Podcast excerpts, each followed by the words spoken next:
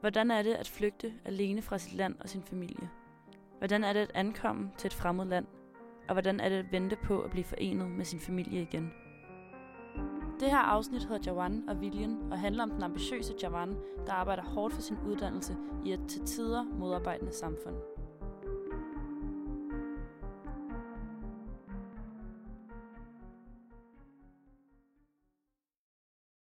Jeg vil, jeg kan, jeg gør. Jeg vil, jeg kan, jeg gør. Jeg hedder Johan. Det her er Javan. Uh, Kurder fra Syrien. Han er 22 år gammel og flygtede som 15-årig fra hjemmet i Aleppo til Danmark, Jeg gad ikke vente på en ukendt fremtid. Ligesom mange andre tvang krigen ham afsted i håbet om et nyt liv med tryghed for både hans familie og ham selv. Javan havde været igennem svære udfordringer, både under flugten og i Danmark. Udfordringer, som startede, da han rejste fra Syrien. Jeg gad ikke at vente på en ukendt fremtid. Altså hvis jeg flygtede som 15-årig, så jeg kunne få lov til søge familiesamføring. Og så redde min familie. Javans rejse til Danmark var præget af usikkerhed og fare. Han har vandret på tværs af landegrænser, Jeg skulle fra Syrien til Tyrkiet, til Grækenland. og da han skulle flygte over hav til Grækenland, møder han sin første store udfordring. Som jeg sagde, at man kan ikke stole på menneskesmugler. Han har fortalt, at turen vil tage maks halv time, og så er man i Grækenland. Vi havde en GPS med, og vi kunne se, at vi er, i, vi er ikke i Grækenland. Motoren virkede ikke. Og det var det, vi var bange for. Og hvor lang tid var I øh, strandet der på båden? Det var halv time. En halv time? Mm, halv time. Hvor lang tid føles det? Det føles som... Det, det føles som 5-6 timer.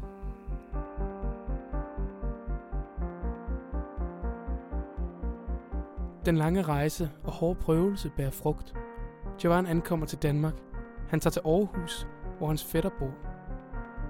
Da jeg ankom til Danmark, øh, faktisk, øh, jeg vidste godt, øh, at min fætter bor i Aarhus. Han tog ikke imod mig den dag, min fætter. Fordi på det tidspunkt, han havde opholdstilladelse, og jeg havde den ikke. Så hvis vi blev standset på gaden, kan det give os begge to problemer. Han søger asyl og kommer til Sandholm. Nu du er i Sandholm, og, og du bliver her, indtil vi finder en asylcenter til dig. De første, to, de første to dage, jeg var meget træt. Jeg skulle bare sove og sove og sove. Men når man er i Sandholm, så man ved, at lige nu, man er et sikkert sted. Man er et sted, hvor, hvor man kommer. Altså også, man er i et land, hvor man kommer til at leve mange år i den. Eller måske resten af sit liv i den. Så man ved, at man er i et, i et sikkert sted.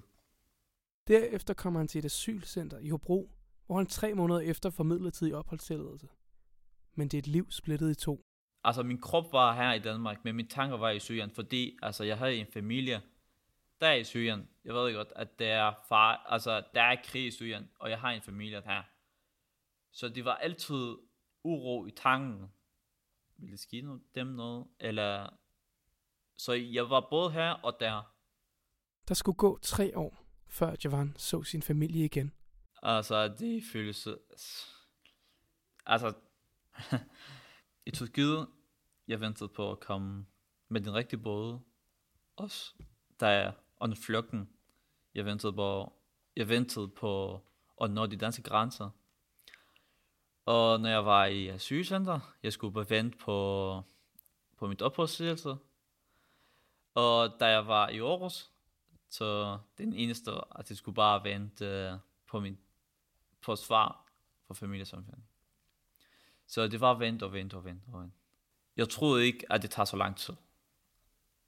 Og jeg tror, at det tager bare en måned, to måneder, og så får jeg min familie her i Danmark. Mm. Men det tager lang tid. Tre år.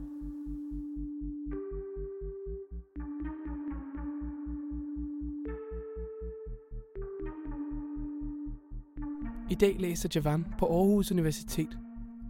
På kun fem år gik han i 9. klasse, 10. klasse, gymnasium og startede på universitetet. Mine danske venner siger, at vi har været i Danmark i hele vores liv.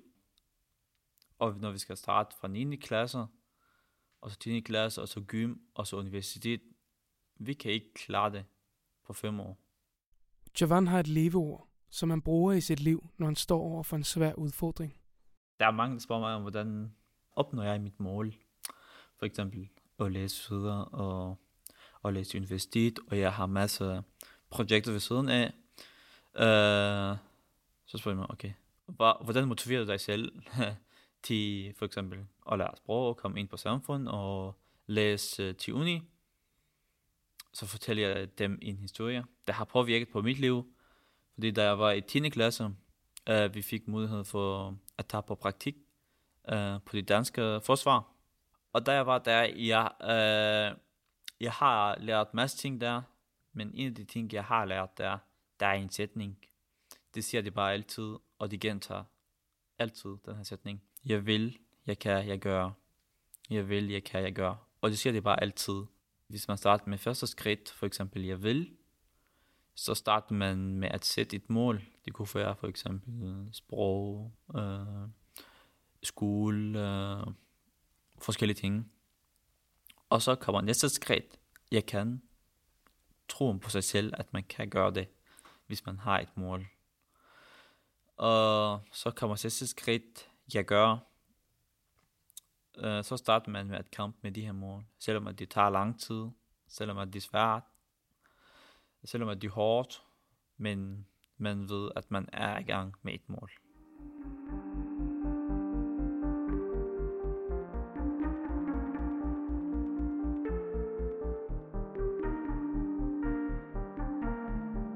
I dag lever Javan med en helt specifik frygt. Jeg er bange for at, at rejse til et andet land, eller til Syrien, fordi vi har midlertidige opholdslæser, vi har ikke permanent opholdslæser, så vi mangler tryghed igen. Altså. Selvom Javan lever med usikkerheden, gør han sit bedste for at vise sit værd over for samfundet. Men det er som om samfundet er imod ham til tider. Og vise til samfundet, at uh, vi er her for at uh, blive noget, for, for at gøre noget for, for samfundet. Og det er meget sjældent at høre noget godt fra medien i forhold til flytninge og indvandrere. Vi blev kendt altså som kriminelle. Mm. Så det er for mig, det er vigtigt for mig at, vi, at vise den, altså, vi er det ikke. Når vi er, når vi er her, så gør vi vores bedste for at arbejde, for at læse, for at gøre noget godt for samfundet. Føler du, du skal bevise dit værd for samfundet? Jo, altså jeg, jeg, det gør jeg, men det hjælper ikke.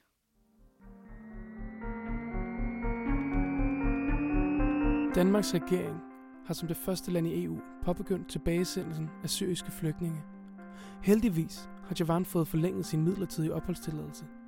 Men for flygtninge under uddannelse er det næsten umuligt at få den permanente opholdstilladelse. Så for Javan og de andre flygtninge er fremtiden stadig usikker.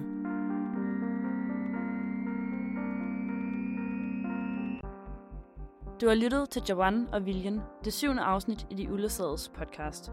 Interview og tilrettelæggelse var lavet af Mads Bakkergaard Dyrendal og Roni Herrelsen Nielsen fra radioholdet på Grundtvigs Højskole i efteråret 2021. Musik af Roni Herrelsen Nielsen. Podcasten er lavet i samarbejde med forfatterne bag bogen De Uledsades bog, Michael Graversen og Mads Nygaard.